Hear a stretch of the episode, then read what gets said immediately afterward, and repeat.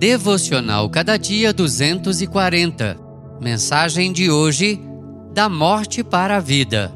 João, capítulo 11, versos 17 a 25. Disse Marta a Jesus: Senhor, se estivesses aqui, meu irmão não teria morrido.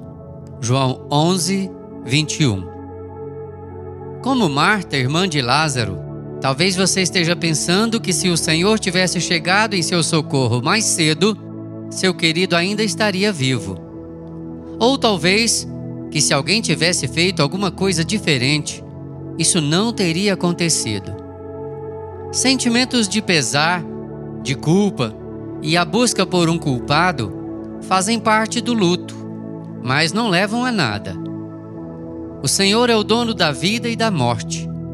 Ele também se entristece, pois a morte é consequência do pecado original e nunca será natural. Todos nós sofremos a dor da separação e temos a limitada impressão de que o tempo de vida nos será curto demais, não importando quantos tenham sido os meses ou os anos de existência. Para quem fica, sempre foi pouco tempo, e o que mais desejávamos é que aquela pessoa amada não tivesse partido. A única esperança que há é aquela que Jesus Cristo nos ofereceu na cruz ao vencer a morte e ressuscitar depois de três dias. Ele está vivo e nos garante que, ao crermos nele, somos perdoados e passamos da morte espiritual para a vida. Mesmo que venhamos a morrer, viveremos para sempre com o Senhor em seu lar no céu. Disse-lhe Jesus: Eu sou a ressurreição e a vida.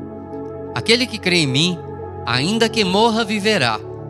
E quem vive e crê em mim, não morrerá eternamente. Você crê nisso? João 11, 25 e 26.